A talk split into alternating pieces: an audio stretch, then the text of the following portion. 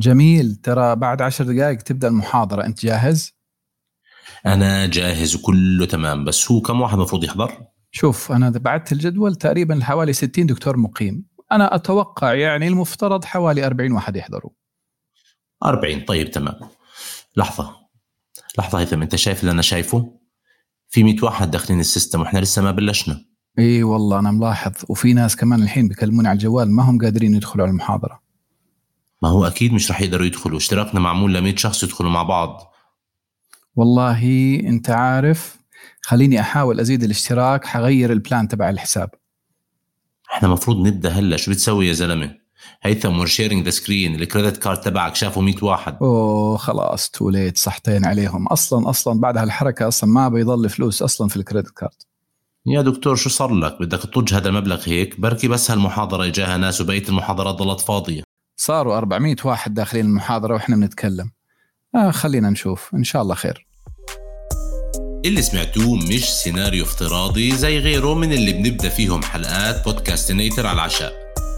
هذا اللي صار تماما مع دكتور هيثم بدر استشاري النسائية والتوليد اللي أطلق في المملكة العربية السعودية مع شركائه دكتور عبد الله الشهري وهناء عسيري أطلقوا Medical Education Without Borders المتخصصة بنشر التعليم والتدريب في مجال الرعاية الصحية. معنا في حلقة اليوم دكتور هيثم. دكتور أهلا وسهلا. أهلا وسهلا فيك. ترى المشهد اللي عملناه صار فعلا في 2020 احكي لنا بالضبط شو صار شو اللي كان بدك تعمله وكيف تطورت لتصبح منصة Medical Education Without Borders. والله شوف يا محمد إحنا لما بدينا أول ما بدأت كورونا انقطع التدريب والتعليم في كل مكان بطلت المحاضرات بطل حضور الناس بطل في أي برامج تعليمية بسبب الجائحة وأنت عارف إنه في برامج تدريبية لتخصصات النساء والولادة هذه ضروري إنها تكمل آه، للاستفادة العلمية للمتدربين وبنفس الوقت آه، لاستمرارية الرعاية الصحية. فوقتها أنا وواحد من زملائي أصدقائي المقربين كنا ندرس مع بعض في الجامعة اسمه الدكتور جميل الفرة هو في أمريكا حاليا. تكلمت معه واتفقت معه إنه نعطي عدة محاضرات حوالي ست محاضرات لبعض المتدربين اللي موجودين عندنا في المستشفى. حوالي 40 شخص تقريبا. فسوينا جدول بسيط جدا جدا جدا على A4 دوكيمنت وبعدين أرسلناها لهدول ال 40 شخص على أساس إنه هم اللي مدعوين لحضور هذه الفعالية يعني للتدريب يعني. تمام. شكلها انتشرت في الواتساب في كل مكان.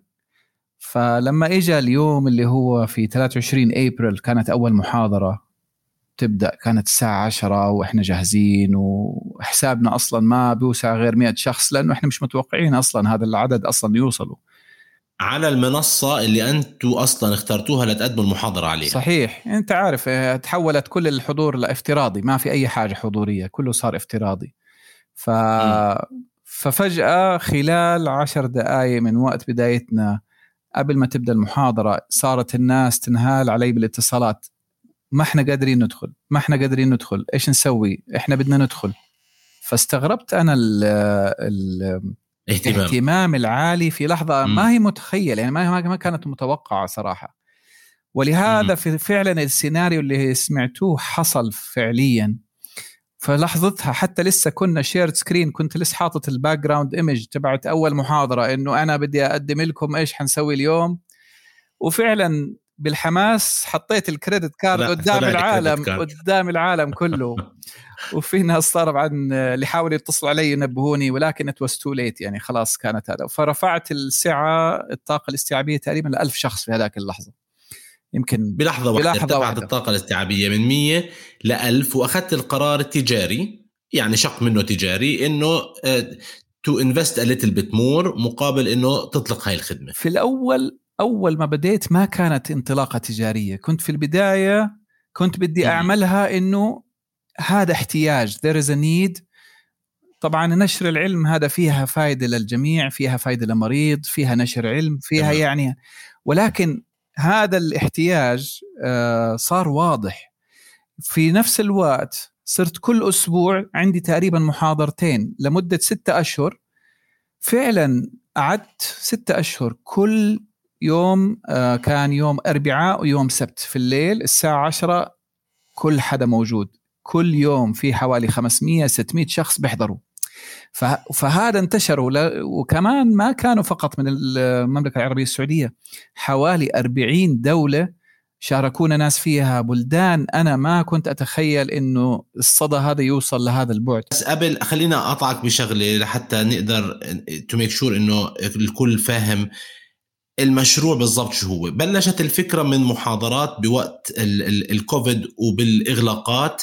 آه وفكرتها كانت بسيطة بدي أعطي محاضرة آه، أدرب فيها مجموعة من من الأشخاص وجهت دعوات محددة بسيطة كبرت الفكرة اجاك طلب أكثر بلشت شوية baby steps towards making it a bigger project من خلال ال ال الاستثمار اللي عملته صغير متواضع بال plan لحد ما كبرته لحد ما صرنا إحنا بال medical education without borders نعرفها اليوم. Tell me more about this company right now. شو بتعمل؟ شو هدفها؟ إذا في أي أرقام فيك تشاركها معنا. طبعا آه، بالنسبة ل medical education without borders هي عبارة عن الآن منصة متكاملة عن طريقها ليست فقط لحضور الفعاليات ال live لا عن طريقها قدرنا نكون برامج تدريبية وتعليمية لمختلف أنواع التخصصات الصحية آه، للممارسين الصحيين. واستطعنا الحصول على الاعتماد للهيئة من الهيئة السعودية للتخصصات الصحية في الاعتماد آه، للساعات التعليمية وكمان آه، المركز الوطني للتدريب الإلكتروني أو للتعليم الإلكتروني. وفي المنصة هذه قدرنا نتمكن من بناء منصة متكاملة آه، تستطيع يستطيع فيها المتدرب حضور الفعاليات اللي هو الحية أو المباشرة حضور الفعاليات المسجلة. آه، يعني إنه يكون في له أداة تقييم. آه، نستطيع نتمكن من تقييمه واعطائه على هذا الأساس علامات النجاح أو الاجتياز أو عدم الاجتياز وبناء عليها يصدر له شهادات لإنهاء المتطلبات. في شهر إبريل من عام 2020 في مطلع الإغلاقات وال lockdown اللي اجتاحت العالم كان في خمس مشاريع جديدة تطلق أونلاين يوميا في بريطانيا بحسب موقع startups.co.uk هذا النشاط ما اقتصر على بريطانيا ولا على شهر إبريل بحسب مكتب الإحصاءات الأمريكي. 4.4 مليون شركة جديدة تشمل الأونلاين وغيرها. تم تأسيسها في الولايات المتحدة عام 2020 في رقم قياسي. على الأغلب ما حدا رح يستغرب هاي الأرقام. فكرة بداية مشروع جديد خاصة أونلاين خطرت ببال الجميع. أحد الأسباب اللي بتخلي الناس يتحمسوا أكثر لبداية مشاريعهم أونلاين الاعتقاد إنها ما بدها كتير فلوس يعني استثماراتها بسيطة. بس هالكلام صح ولا خطأ؟ برجع لدكتور هيثم. شو هيثم؟ قصتها بسيطة؟ هو شوف تعتمد مشاريع زي هذه على ما هي الأدوات اللي أنت حتستخدمها في تجارتك أو في طريقة تعاملك مع المدرسة أو الأكاديمية الافتراضية اللي أنت بتنشئها. ففي حالات معينة إذا أنت بتستخدم أدوات بسيطة جاهزة زي مثلا حسابات من Zoom على حسابات من Monkey Survey أو وجمعت هذه ال tools الأدوات واستخدمتها تستطيع تتمكن من استخدامها. وإنك أنت تعمل م. يعني مادة علمية. وفي بعض الناس اللي هو بيشتغلوا على حالهم بيستخدموا هذه الأدوات البسيطة. ولكن إذا بدك تنظم عمل يكون قوي ولأنه أنت في في المنشأة الإلكترونية الواجهة تبعتك حتكون فقط إلكترونية يعني غالبا ليس لل... يعني ما حدا حيشوفك كمبنى ما في مكتب شي... فإذا ما استثمرت بشكل قوي في عمل منصة أو website آه، يكون آه، يعبر عن آه، أدواتك بقوة وتكون بتخدم مشروعك بطريقة كاملة متكاملة فتقريبا هذا استثمار لازم حيكلف في البداية. ولكن مردوده حيكون مجزي. وهذا اللي أثبته هذا المشروع. يعني يمكن صح ال platform أو المنصة في البداية يمكن غلبتنا في طريقة إنه إحنا نعرف بالضبط إيش بنحتاج من أدوات. وكنا كل شوي نغير ونطور وهذا كلفنا في البداية. ولكن الآن مم. بعد مشروع زي هذا والزمن من الخبرة آه وال يعني نجاح والإخفاقات في بعض حتى أنواع الكورسات اللي سويناها وصلنا لمرحلة نوعا ما تمكنا وتعلمنا كيف تنشئ وتكمل وتك وتكبر آه، أدواتك بالطريقة الذكية السليمة؟ مواقع التعليم والتدريب على الإنترنت عاشت نشاط غير مسبوق خلال أزمة كوفيد 19 منصة Class Central الأمريكية المتخصصة بكورسات الأونلاين حددت يوم 15 مارس من 2020 بأنه اليوم اللي بدأ فيه الناس يبحثوا بجهد عن التدريب أونلاين. هذا التاريخ تتفق معه أيضا Google Analytics Class Central قامت بتجميع بيانات من منصات مختصة بالتدريب أونلاين وهي Coursera و edX و FutureLearn في محاولة لمعرفة الكورسات الأشهر خلال فترة الطفرة بالطلب من 15 مارس ل 15 مايو من 2020 القائمة تصدرتها ثلاث كورسات من ثلاث جامعات أمريكية. The Science of Wellbeing من جامعة ييل بالمركز الأول. المركز الثاني كان كورس Introduction to Computer Science من جامعة هارفارد. المركز الثالث كان كورس machine learning من جامعة ستانفورد. الجامعات الثلاثة طبعا هي من ال Ivy League وهي سلطة ومصداقية بحد ذاتها. ولكن الشركات الناشئة اللي بتدخل في مجال التعليم عبر الإنترنت ما راح حدا ياخذها جد بدون تراخيص رسمية. فتخيلوا لما يكون الموضوع متعلق بتدريب أطباء وممرضين وغيرهم في القطاع الصحي ومنحهم شهادات. هناء عسيري من Medical Education Without Borders تعرف تماما أهمية هاي الخطوة. اللي كان جديد في الموضوع إنك تعمل شركة virtual فقط بدون ما يكون عندك مقر تعليم ولا تدريب. هذا it was new إحنا تقريبا تمام. أول شركة عملنا هذا الشيء وظلينا وراء الهيئة السعودية للتخصصات الصحية وهي الهي اللي هي الجهة المخوله بمنح ترخيص لهذا الشيء وظلينا وراهم لحد ما اقتنعوا بفكرة إنه إحنا في وقت critical we need action إنه نبدأ new uh, era يعني نبدأ حاجة جديدة مو شرط يكون عندي مقر أنا أقدر أعلم الناس عن طريق هذا وهذا اللي قاعد يصير فعلا و have experience يعني. فالحمد لله ضلينا وراهم الحمد لله أخذنا أول أول ترخيص كشركة totally virtual بدون بدون مقرات. آه، بعدها بسنة الهيئة طبعا كانت آه، تبدأ ترتب بيتها الداخلي وتنتبه إنه في هذا المجال صح وفي ناس ممكن تبدأ ترغب تمشي في هالمجال. فبدأ عندنا أيضا ترخيص آه، ثالث من من المركز الوطني للتعليم الإلكتروني. يعني مثلا جامعة الالكترونيه أي أي جامعة في المملكة تبغى تشتغل على هذا الموضوع فالهيئة بدأت تربط. لا يلا أنتم لازم أوكي إحنا أعطيناكم لأنه كذا. أسعفنا أسعفنا الوقت وأسعفنا أسعفنا الممارسين لتلقي المعلومة بالوقت الصحيح. جيبوا الترخيص الفلاني. جبناه الحمد لله. ترخيص المركز الوطني للتعليم الإلكتروني.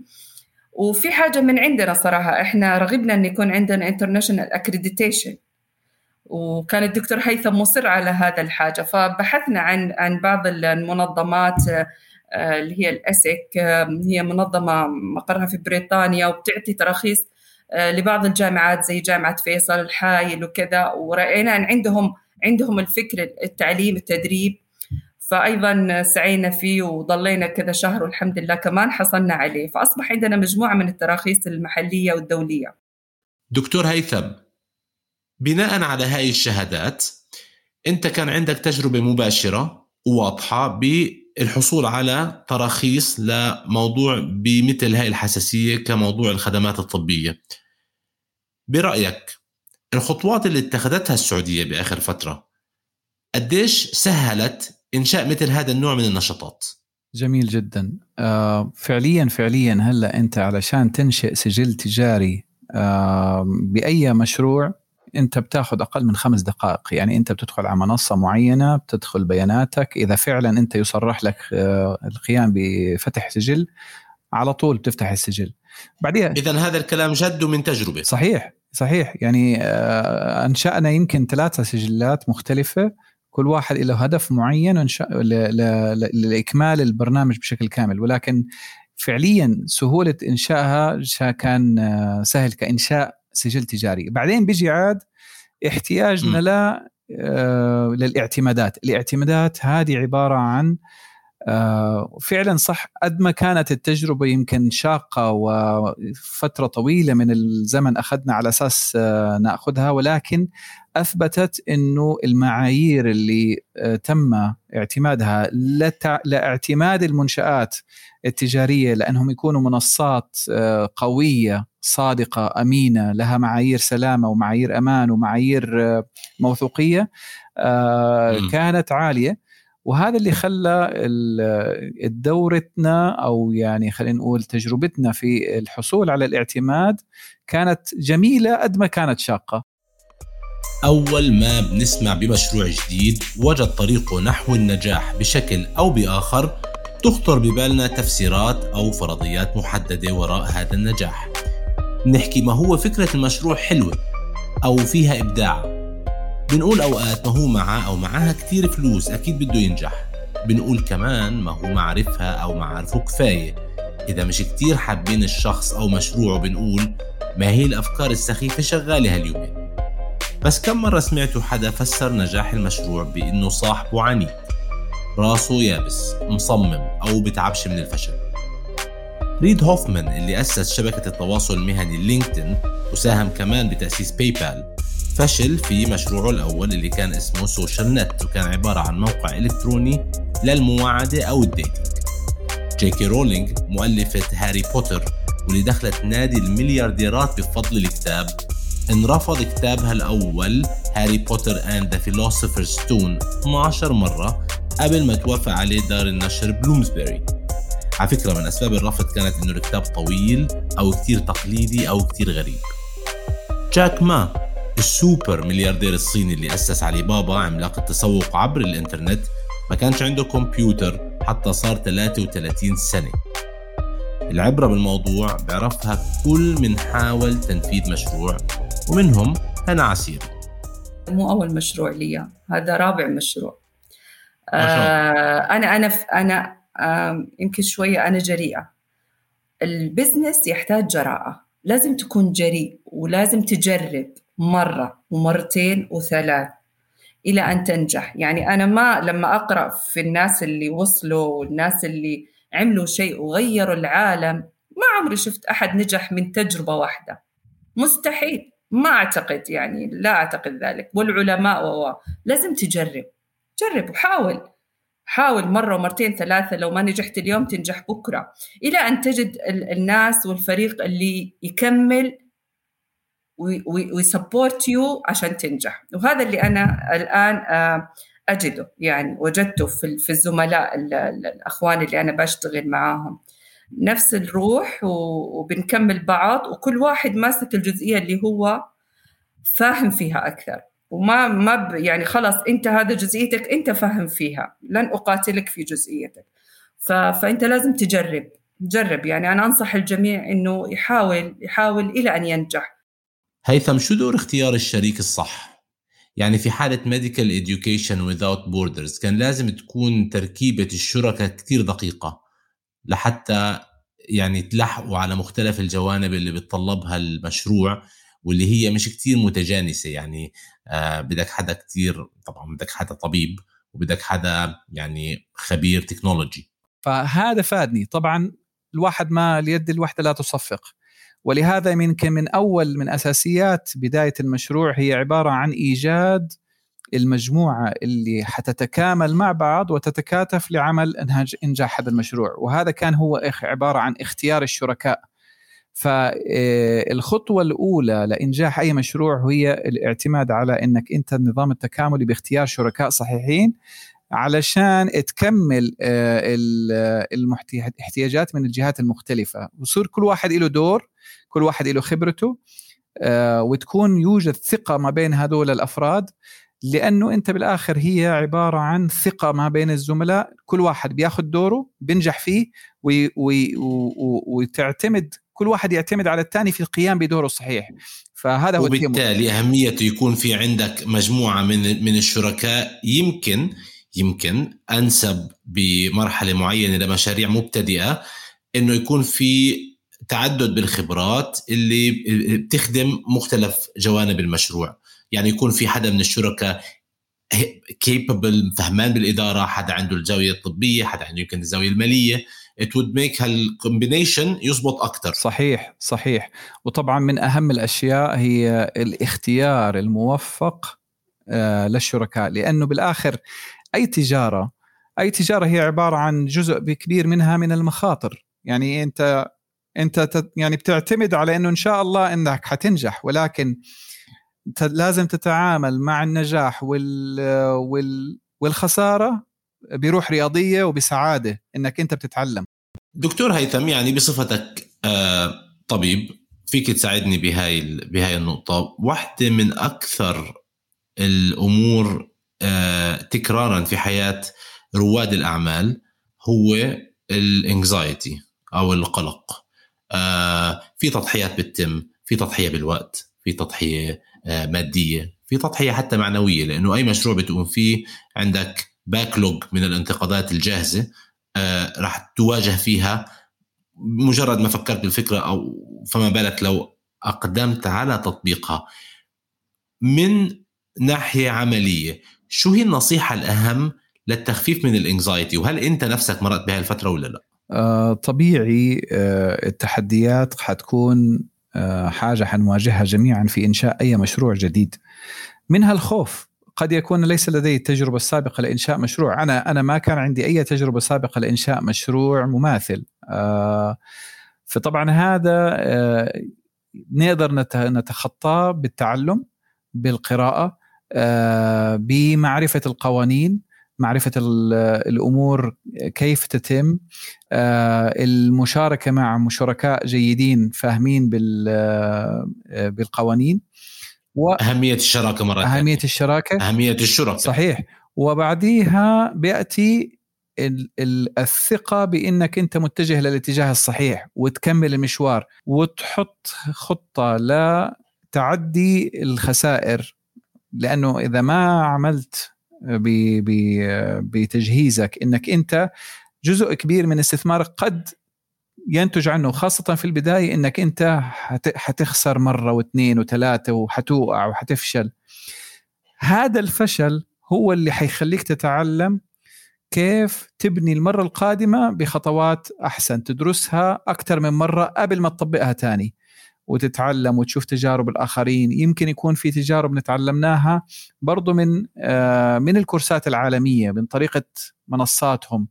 أخذناها وبنينا عليها. وطبعا واحدة من أهم أهم الأمور هي عبارة عن حب العميل. إذا حبيت العمل اللي أنت بتعمله وحبيت العميل اللي أنت بتخدمه وأخذت الفيدباك من هذا العميل هذه هي اللحظة أو الصدق في طلبات العميل في التطور هي اللي إذا ما أخذتها في لحظتها وبديت تطبقها ال cycle تبع التطور والتحسن ما حيكون آه، بيخدمك. يعني أنت مش بس know your customer أنت love your customer love your customer you have to love your customer يعني إحنا بنتعامل مع العملاء اللي معانا كأنه مسؤول عنهم إنه هو لو أخذ المعلومة الصحيحة يوم من الأيام حيخدم مريض وحيعالجه. فإذا أنت شعرت بهذا الإحساس إنك أنت صرت مسؤول بدك تمسكه وتتأكد إنه هو بيعدي معاك الخطوات علشان يحقق أهدافه والأهداف مشتركة برعاية صحية أفضل ب patient safety أو سلامة مرضى. هذا هو ال passion الداخلي اللي عندنا اللي خلانا أصلا نبدأ. فإحنا ما بدنا نغير ال passion الغي اللي خلانا نتحدد أنا وجميل مثلا الست محاضرات الأولى هو حبنا للتدريب حبنا للتعليم. فأنا عم بمارس يعني خطوات في حاجة أنا بحبها. ما هي حاجة أنا فارضها على نفسي. على كل كل التوفيق دكتور بالنهاية يعني هاي الحلقة ما في غير أحكي يعطيك العافية. آه شكرا جزيلا لوقتك معنا دكتور هيثم. الله يعطيك العافية وشكرا لك إلى تسليط الضوء على هذه المشاريع. فيها فائدة إن شاء الله للجميع. آه، بتعطي آه، نظرة إيجابية للي عنده فكرة ويمكن قد تكون هذه المواضيع والطريقة اللي بنحكي فيها هي عبارة عن شعلة الانطلاق. هذا تماما اللي بنحاول نعمله في بودكاست النيتر على العشاء. كمان بحب أشكر هناء عسيري آه، الشريكة في ميديكال education without borders لمشاركتها. طبتم يعطيكم العافية. إلى اللقاء.